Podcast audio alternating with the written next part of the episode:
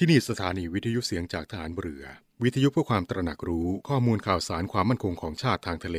รายงานข่าวอากาศ และเทียบเวลามาตรฐาน จากนี้ไปขอเชิญรับฟังรายการ ร่วมเครือนาวีครับ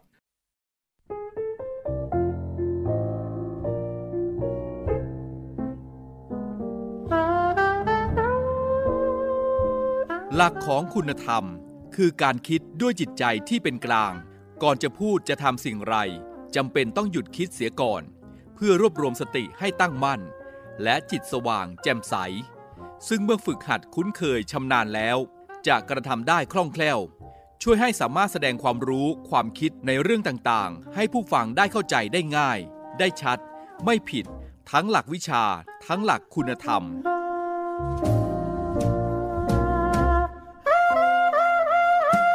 พระบรมราโชวาท พระบาทสมเด็จพระบรมชนากาธิเบศรมหาภูมิพล อดุลยเดชมหาราช บรมนาถบพิตรในพิธีพระราชทานปริญญาบัตรของจุฬาลงกรณ์มหาวิทยาลัย เมื่อวันที่ 10 กรกฎาคม 2535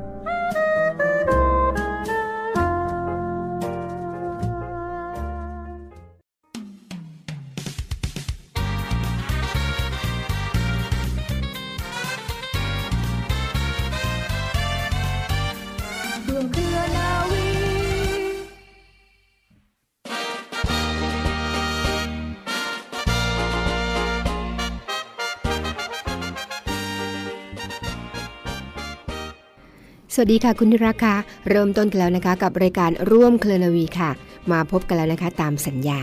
วันนี้เราพบกันวันเสาร์ที่ 15 มกราคมนะคะจะเรียกได้ว่าเป็นกลางสัปดาห์ของเดือนนี้แล้วนะคะ ไม่ใช่กลางสัปดาห์สิคะเขาเรียกว่ากลางเดือนแล้วค่ะ 15 นะคะ ปีใหม่ผ่านมาถึงวันที่ 15 แล้ว 15 วันแล้วล่ะค่ะ เป็นอย่างไรกันบ้างคะยังเที่ยวกันอยู่หรือเปล่าในช่วงปีใหม่ แบบนี้ไม่เป็นไรนะคะ ถือว่าเรามีความสุขสนานการพักผ่อนกัน เริ่มต้นอะไรใหม่ๆ ดีๆ ตรงนี้อยากให้มีความสุขกันทุกคนค่ะ เช่นเคยนะคะ เรานาวเอกหญิงชเมพรวันเพ็ญพร้อมทั้ง เรือเอกจรันแสงเสียงฟ้า รับหน้าที่ หาเรื่องราวดีๆ มาฝากคุณนำสาระน่ารู้ที่น่าสนใจมาฝาก วันนี้เรามีเรื่องสำคัญเรื่องหนึ่งมาฝากคุณค่ะ เรื่องเกี่ยวกับกองทัพเรือนะคะช่วงกลางรายการ เรื่องของวีรชนของกองทัพเรือค่ะ มีวันหนึ่งที่วันสำคัญนะคะ นั่นคือวันที่ 17 มกราคม เป็นวันสดุดีวีรชนของกองทัพเรือ ในช่วงกลางรายการวันนี้ เราจะนำรายละเอียดมาฝากคุณนะคะว่าวีรชนของเรานั้นได้ทำอะไรให้กับกองทัพเรือทำอะไรกับประเทศชาติบ้างค่ะ ติดตามกันในช่วงกลางรายการค่ะคุณผู้ฟังคะและแน่นอนนะคะในช่วงต้นรายการขอย้ำเรื่องของการพยากรณ์อากาศกันก่อนค่ะ การพยากรณ์อากาศจากกรมอุตุนิยมวิทยาในช่วงนี้นะคะ ช่วงวันที่ 13ถึง16เนี่ยค่ะ บริเวณความกดอากาศสูง หรือว่ามวลอากาศเย็นกำลังอ่อนปกคลุมในประเทศไทยตอนบนค่ะ ลักษณะเช่นนี้ทำให้บริเวณดังกล่าวนะคะมีอากาศเย็นกับมีหมอกในตอนเช้าสำหรับบริเวณยอดดอยก็มีอากาศหนาวถึงหนาวจัดนะคะ อุณหภูมิต่ำสุด 6-14 องศาเซลเซียสค่ะ แล้วก็บริเวณยอดภูมีอากาศหนาว อุณหภูมิต่ำสุด 9-15 องศาเซลเซียสด้วยนะคะ สำหรับมรสุมตะวันออกเฉียงเหนือนะคะ ที่พัดปกคลุมอ่าวไทยแล้วก็ภาคใต้ มีกำลังปานกลางค่ะทำให้ฝนเพิ่มขึ้นนะคะมีฝนเพิ่มขึ้น ส่วนมากทางตอนล่างของภาคค่ะ แล้วก็คลื่นลมมีกำลังแรงขึ้น ตลอดช่วงนะคะ โดยอ่าวไทยตอนล่างมีคลื่นสูง 1-2 เมตร บริเวณที่มีฝนฟ้าขนองคลื่นสูงประมาณ 2 เมตร ข้อควรระวังค่ะ ขอให้ประชาชนบริเวณประเทศไทยตอนบน ดูแลรักษาสุขภาพค่ะ เนื่องจากว่าสภาพอากาศที่เปลี่ยนแปลงนะคะ ส่วนชาวเรือบริเวณอ่าวไทยควรเพิ่มความระมัดระวังในการเดินเรือด้วยตลอดช่วงนะคะ ส่วนในช่วงวันที่ 13 ถึง 16นี้นะคะ ก็ขอให้ประชาชนบริเวณประเทศไทยตอนบน ระมัดระวังการสัญจรผ่านบริเวณที่มีหมอกไว้ด้วยค่ะ นี่ก็เป็นพยากรณ์อากาศจากกรมอุตุนิยมวิทยานำมาฝากกับคุณในช่วงต้นรายการก่อนเสมอค่ะ อยู่กับเราที่นี่นะคะ ร่วมเคลนาวีในช่วงแรกของรายการ เรามีคำพ่อสอนค่ะ เทิดพระเกียรติพระองค์ท่านนะคะ ในหลวงรัชกาลที่ 9 แล้วก็ประมวลพระบรมราโชวาท พระราชดำรัสเกี่ยวกับความสุขในการดำเนินชีวิต คุณผู้ฟังที่ติดตามฟังตรงนี้ เชื่อแน่ว่ารอฟังอยู่แน่นอนคำทุกคำที่อ่านตรงนี้นะคะ เป็นคำของท่านคำพ่อสอนของในหลวงรัชกาลที่ 9นำมาฝาก เป็นเขาเรียกว่าเป็นแนวทางในการดำเนินชีวิตของพวกเราชาวไทยทุกคนค่ะ วินัยแท้จริงมีอยู่สองอย่าง อย่างหนึ่ง คือวินัยตามที่ทราบกันและถือกัน อันได้แก่ข้อปฏิบัติที่บัญญัติไว้เป็นกฎหมาย หรือระเบียบข้อบังคับต่างๆ ให้ถือปฏิบัติ อีกอย่างหนึ่ง คือวินัยในตนเองที่แต่ละคน จะต้องบัญญัติขึ้นสำหรับควบคุมบังคับให้มีความจริงใจ และให้ประพฤติปฏิบัติตามความจริงใจนั้นอย่างมั่นคง มีลักษณะเป็นสัจจะทิฏฐาน หรือการตั้งสัตย์สัญญาให้แก่ตัว วินัยอย่างนี้จัดเป็นตัววินัยแท้ เพราะให้ผลจริง และแน่นอนยิ่งกว่าวินัยที่เป็นบทบัญญัติ ทั้งเป็นปัจจัยสำคัญที่จะเกื้อกูลให้การถือการใช้วินัยที่เป็นบทบัญญัตินั้นได้ผลเที่ยงตรง ถูกต้อง สมบูรณ์ เต็มเปี่ยมตามเจตนารมณ์สำคัญที่วินัยในตนนี้เองจะต้องบังเกิดขึ้น จากการที่ได้ยังคิดแล้ว ได้ใช้สติปัญญา ความเฉลียวฉลาด พิจารณา ไตรตรอง อย่างละเอียดรอบคอบแล้ว จนเห็นประจักษ์ในเหตุในผลที่แน่แท้ และเมื่อเป็นวินัยที่กลั่นกรองขึ้นจากสติปัญญาความฉลาดรอบคอบ ก็ย่อมจะทำให้รู้จักผิดชอบชั่วดี ทรงความศักดิ์สิทธิ์ คุ้มครอง ป้องกันผู้ปฏิบัติ ให้พ้นจากภัยอันตราย และเหตุความเสื่อมเสียทั้งปวงได้ ทั้งทางกายทางใจ พาให้เจริญรุ่งเรือง พร้อมด้วยศักดิ์ศรีเกียรติอำนาจทุกประการ พระบรมราโชวาทของพระบาทสมเด็จพระบรมชนกาธิเบศรมหาภูมิพล อดุลยเดชมหาราช บรมนาถบพิตรในพิธี พระราชทานกระบี่ และปริญญาบัตรแก่ผู้สำเร็จการศึกษา จากโรงเรียนในร้อยพระจุลจอมเกล้า โรงเรียนในเรือ และโรงเรียนในเรืออากาศ เมื่อวันพุธที่ 25 มีนาคม พุทธศักราช 2524 กองทัพเรือกำหนดจัดพิธีสดุดีวีรชนกองทัพเรือประจำปี 2565 เพื่อระลึกถึงวีรกรรมของบรรพบุรุษทหารเรือที่ปกป้องอธิปไตยของชาติ ในวันจันทร์ที่ 17 มกราคม 2565 เวลา 9 นาฬิกา 45 นาทีณอนุสรเรือหลวงธนบุรี โรงเรียนนายเรือ จังหวัดสมุทรปราการ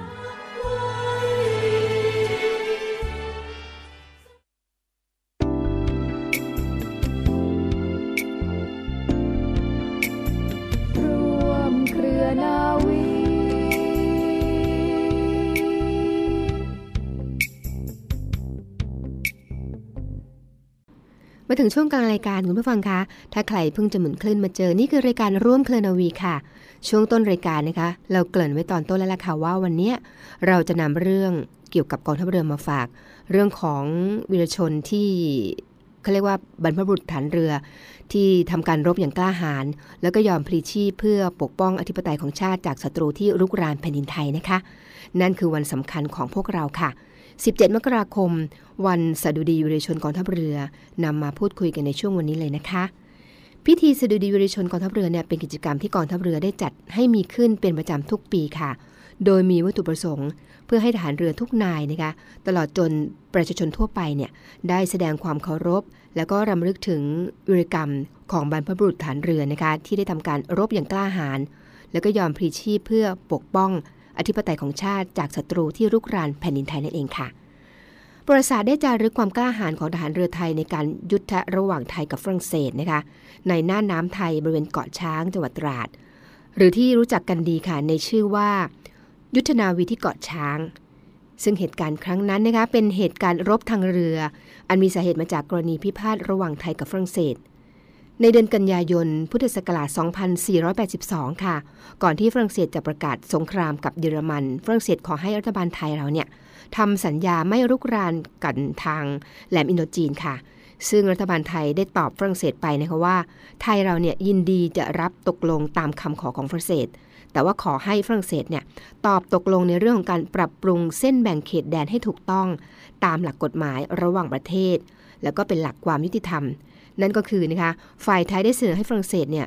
ยึดถือแนวร่องน้ำเขาเรียกว่าร่องน้ำลึกของแม่น้ำโขงเป็นเกณฑ์นะคะแล้วก็ให้ฝรั่งเศสเนี่ยคืนดินแดนฝั่งขวาของแม่น้ำโขงโดยที่ฝรั่งเศสยึดไปนะคะคืนให้ไทยซะ ซึ่งปรากฏนะคะว่าไม่สามารถตกลงกันได้ แต่ต่อมาค่ะรัสดรก็ได้เดินขบวน แสดงประชามติเรียกร้องดินแดนที่เสียไปกรณีพิพาทนะคะ จึงได้เริ่มลุกลามขึ้นตามแนวชายแดน แล้วก็ทวีความรุนแรงมากยิ่งขึ้นค่ะ จนกระทั่ง ในวันที่ 16 มกราคมนะคะเมื่อปีพุทธศักราช 2484 ฝรั่งเศสเนี่ยได้ส่งกำลังทางเรือส่วนใหญ่นะคะที่ประจำการในแถบอินโดจีนประกอบไปด้วยเรือ ก็เรียกว่าเรือสรุป2ลำนะคะระวางขับน้ำลำละ 2,156 เรือปืน4ลำ เรือสินค้าขนาดใหญ่ติดอาวุธ1ลำ เรือดำน้ำหนึ่งลำ โดยมีเรือลาดตะเวนละมอกปิเก้ระวังขับน้ำ7,880 ตันค่ะ เป็นเรือธงนะคะ เข้ามาในหน้าน้ำไทยทางด้านเกาะช้าง ด้วยความมุ่งหมายที่จะระดมยิงหัวเมืองชายทะเลทางภาคตะวันออกของประเทศไทยเป็นสำคัญค่ะ พอรุ่งเช้าของวันที่ 17 มกราคมนะคะกำลังทางเรือของข้าศึกก็ได้อาศัยความมืดแล้วก็ความเร็ว ลุกล้ำเข้ามาทางด้านใต้ของเกาะช้าง ส่วนเรือดำน้ำก็ลอยลำคุ้มกันอยู่นอกทะเลไทยค่ะสำหรับกำลังฝ่ายไทยที่เข้าทำการรบก็ประกอบไปด้วยนะคะ เรือหลวงธนบุรีระวังขับน้ำ 2,200 ตัน เรือหลวงสงขลา แล้วก็เรือหลวงชนบุรีค่ะ ซึ่งมีระวังขับน้ำลำละ 470 ตันนะคะเฉพาะเรือลมอปิเก้เนี่ยเพียงลำเดียวก็มีระวังขับน้ำมากกว่าเรือรบไทยทั้ง 3ลำรวมกันแล้วล่ะค่ะคุณผู้ฟัง เมื่อเปรียบเทียบกับกำลังรบของทั้งสองฝ่ายก็จะเห็นได้ค่ะว่า กองทัพเรือไทยเราเนี่ยได้เข้าทำการต่อสู้กับข้าศึกที่มีทั้งจำนวนเรือที่มากกว่าจำนวนปืนหนักแล้วก็ปืนเบามากกว่า แล้วก็จำนวนทหารประจำเรือที่มากกว่านะคะ ซึ่งการรบในครั้งนั้นเนี่ยได้เริ่มขึ้นเมื่อเวลาประมาณ6นาฬิกา20นาทีค่ะของวันที่ 17 มกราคม พุทธศักราช 2484 โดยเมื่อเครื่องบินของข้าศึกนะคะ ได้บินเข้ามาทางเกาะง่ามใหญ่ เหนือเรือหลวงสงขลา แล้วก็เรือหลวงชนบุรี เรือทั้งสองลำนะคะได้ทำการยิงสกัดกั้นค่ะ ต่อมานะคะเรือลามาปิเก้นะคะได้ระดมยิงเรือหลวงสงขลา แล้วก็เรือหลวงชนบุรี เรือหลวงธนบุรีค่ะ จึงได้ทำการยิงตอบโต้ด้วยปืนใหญ่ที่ป้อมหัวเรือ แล้วก็ท้ายเรือนะคะทันใดนั่นเองนะคะ กระสุนตับที่ 4 ของเรือลามอปิเก้ก็ได้เจาะทะลุผ่าห้องโถงในพล แล้วก็ระเบิดขึ้นที่หอรบค่ะ เป็นเหตุให้นาวาโทหลวงพร้อมวีรพันธ์ แล้วก็ทหารเรือในหอรบอีกหลายนาย เสียชีวิตทันทีค่ะ แล้วก็มีอีกหลายนายนะคะที่ได้รับบาดเจ็บสาหัส ซึ่งกระสุนนัดนี้ค่ะทำลายเครื่องติดต่อสั่งการไปยังปืน แล้วก็เครื่องถือท้ายเรือทำให้เรือซึ่งกำลังเดินหน้าด้วยความเร็ว 14 น็อต ต้องเดินเรือเป็นวงกลมถึง 4 รอบ และในช่วงนี้เองนะคะเรือลามอปิเก้ได้ระดมยิงเรือหลวงธนบุรีอย่างหนักค่ะ ทหารประจำป้อมปืนของเรือหลวงธนบุรีต้องทำการยิงอิสระ ซึ่งก็ปรากฏว่า เรือ ลามอปิเก้เองก็ถูกกระสุนจากเรือหลวงธนบุรีทำให้เกิดเพลิงลุกไหม้ขึ้นบริเวณตอนกลางของลำเรือ จนต้องถอยล่าออกไปในที่สุดค่ะ เมื่อเรือของฝรั่งเศสนะคะได้ไปจากสนามรบหมดแล้วเนี่ยก็ปรากฏนะคะว่า ได้มีเครื่องบินลำหนึ่งบินมาทางหัวเรือ แล้วก็ดำทิ้งระเบิดระยะต่ำลูกระเบิดตกบนดาดฟ้าเรือโบ๊ทค่ะ หลังห้องครัวทหาร แล้วก็เจาะทะลุดาดฟ้าเป็นรูกว้างประมาณ 50เซนติเมตรคุณผู้ฟัง ลงไประเบิดในครัวทหารนะคะทำให้ทหารเสียชีวิตอีก 3 นายค่ะ เวลา8นาฬิกา30 นาทีนะคะ เรือหลวงธนบุรีแล่นไปทางแหลมน้ำไฟลุกทั่วไปในช่องทางเดิน ต้นเรือนะคะ นั่นคือในทหารอาวุโสที่ 2 รองจากผู้บังคับการเรือค่ะ ก็พาเรือมาทางแหลมงอบนะคะ เรือเอียงทางกลับขวา และต่อมาก็มาหยุดแล่นค่ะเรือหลวงช้างก็ได้เข้ามาช่วยดับไฟ แล้วก็จูงเรือธนบุรีนะคะไปจนถึงแหลมงอบ แล้วก็ต้นเรือก็ได้สั่งสละเรือใหญ่ เมื่อเวลา11นาฬิกาค่ะ ต่อมานะคะประมาณเวลา 16นาฬิกา40 นาทีกราบเรือทางขวาก็เริ่มจมน้ำมากขึ้นตามลำดับ เสาทั้งสองนะคะเอ็นจมลงไปกราบซ้าย แล้วก็กระดูกวงกันโครงก็โผล่อยู่พ้นน้ำค่ะ ในการรบครั้งนี้ค่ะคุณผู้ฟังคะทางฝ่ายเราได้เสียชีวิตเป็นชาติพรีรวมทั้งสิ้น 36 นายค่ะ เป็นนายทหาร 2 นายนะคะ พันจ่าจ่าพลทหารประจำเรือ 34 นาย ซึ่งในจำนวนนี้นะคะ เป็นทหารประจำเรือหลวงธนบุรี 20 นาย เรือหลวงสงขลา 14 นาย แล้วก็เรือหลวงชนบุรี 2 นายค่ะ ส่วนจำนวนทหารที่เสียชีวิตแล้วก็บาดเจ็บจากฝ่ายข้าศึกนะคะก็ไม่ทราบจำนวนที่แน่นอนค่ะ และนับจากที่ได้เกิดการรบที่เกาะช้างแล้วจนกระทั่งวันลงนาม ในสัญญาสันติภาพ คือวันที่ 11 มีนาคมพุทธศักราช 2484 ที่กรุงโตเกียวนะคะ ก็ไม่ปรากฏค่ะว่ามีเรือรบของข้าศึก เข้ามาในอ่าวไทยอีกเลยค่ะ การรบทางเรือที่เกาะช้างครั้งนี้นะคะคุณผู้ฟังคะแม้จะไม่จัดว่าเป็นการยุทธวิธีใหญ่ก็ตามค่ะ แต่ก็นับว่าเป็นการรบทางเรือตามแบบอย่าง ยุทธวิธีสมัยใหม่กำลังทางเรือของไทยเข้าทำการสู้รบอย่างกล้าหาญกับกำลังพลทางเรือของข้าศึกค่ะ ซึ่งเป็นชาติมหาอำนาจทางเรือ และก็มีจำนวนเรือที่มากกว่า จนข้าศึกต้องล่าถอย ไม่สามารถทำการระดมยิงหัวเมืองทางชายตะวันออก ของประเทศไทยได้สำเร็จนะคะ จึงนับว่าเป็นเกียรติประวัติอันน่าภาคภูมิใจอย่างยิ่ง ซึ่งจะบันทึกไว้เป็นประวัติศาสตร์ของชาติไทย แล้วก็ทหารเรือสืบไปค่ะ การรบที่สำคัญอีกครั้งหนึ่งที่บรรพชนทหารเรือได้พลีชีพเพื่อดำรงไว้ซึ่งเกียรติภูมิของชาติ แล้วก็ราชนาวีไทยนะคะ นั่นคือการรบที่ปากแม่น้ำเจ้าพระยา เมื่อวันที่ 13 กรกฎาคม รศ112 ค่ะเรือรบของไทยนำโดยเรือหลวงมงกุฎราชกุมาร พร้อมหมู่ปืนเสือหมอบนะคะที่ป้อมพระจุลจอมเกล้าแล้วก็ป้อมผีเสื้อสมุทรก็ได้สกัดกั้นการรุกรานของเรือฝรั่งเศสสองลำ อย่างสุดความสามารถจนทหารเรือเสียชีวิตไป 12 นายค่ะ และปีนี้ค่ะคุณผู้ฟังคะ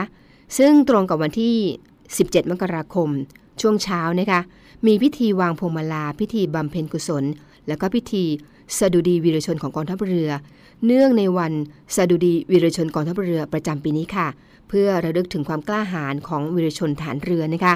ได้สละชีวิตเพื่อปกป้องเอกราช และก็อธิปไตยของชาติ ณอนุสาวรีย์เรือหลวงธนบุรี โรงเรียนในเรืออำเภอเมืองสมุทรปราการ จังหวัดสมุทรปราการค่ะ นี่คือเรื่องราวที่นำมาฝากในช่วงกลางรายการนะคะ 17 มกราคม วันสดุดีวีรชนกองทัพเรือค่ะวีรกรรมและความกล้าหาญของบรรพชนฐานเรือที่ได้สละชีวิตเป็นชาติพรี ดังที่กล่าวไว้ข้างต้นนี้นะคะล้วนแล้วแต่เป็นสิ่งที่ควรค่าแก่การสรรเสริญ และก็ได้รับการสดุดี ซึ่งยังคงดำรงอยู่ในจิตใจของเหล่าทหารเรือทุกนายตราบจนทุกวันนี้ค่ะ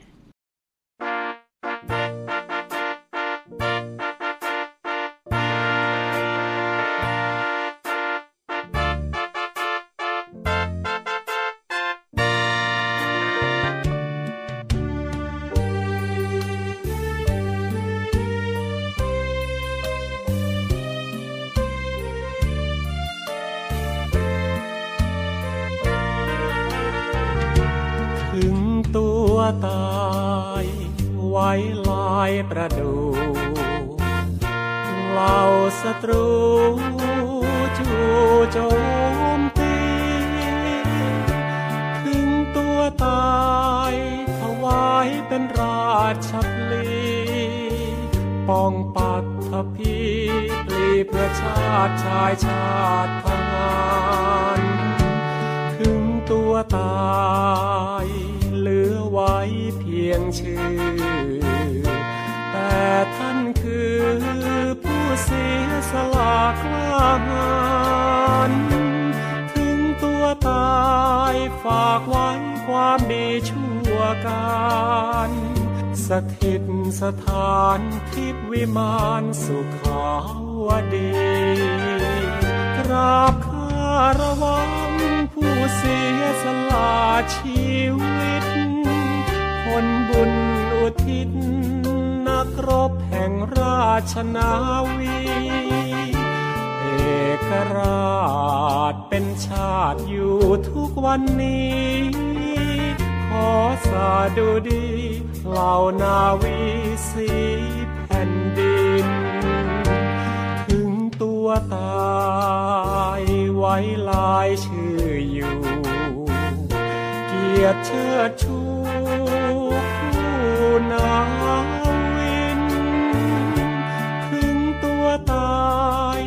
อบแทนพระคุณแผ่นดิน สถิตคู่ทานิน วีรชนกองทัพเรือ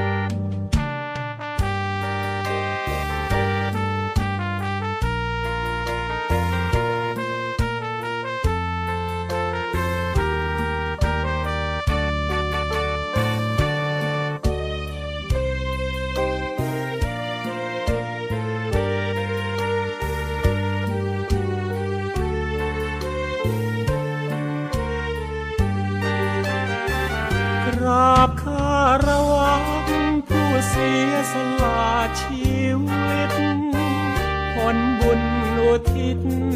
นักรบแห่งราชนาวี เอกราชเป็นชาติอยู่ทุกวันนี้ ขอสะดุดีเหล่านาวีสีแผ่นดิน ถึงตัวตายไว้ลายชื่ออยู่เกียรติเชิดชู ผู้นาวิน ถึงตัวตา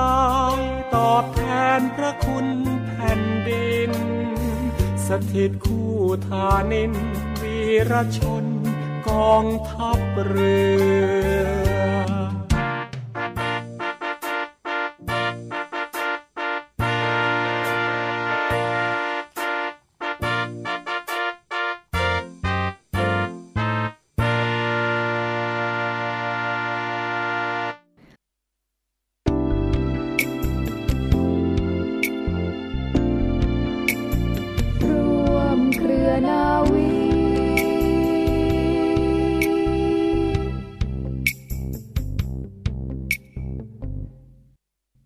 ก็มาถึงช่วงท้ายรายการนะคะ ขอข่าวประชาสัมพันธ์กันนิดนึงก่อนนะคะ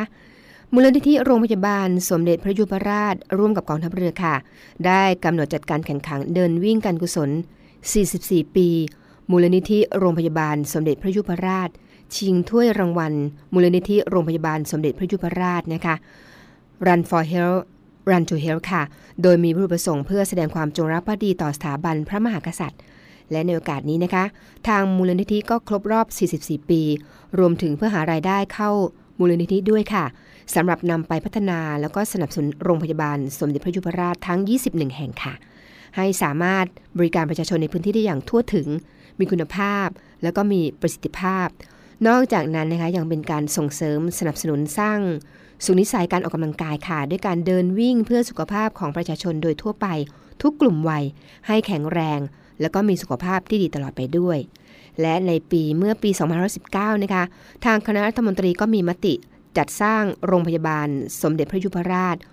โดยรัฐบาลเนี่ยร่วมกับพระสนิกรนะคะ ได้ดำเนินการจัดหาทุน เพื่อสร้างโรงพยาบาลสมเด็จพระยุพราช น้อมเกล้าถวาย แด่พระบาทสมเด็จพระเจ้าอยู่หัว เมื่อครั้งดำรง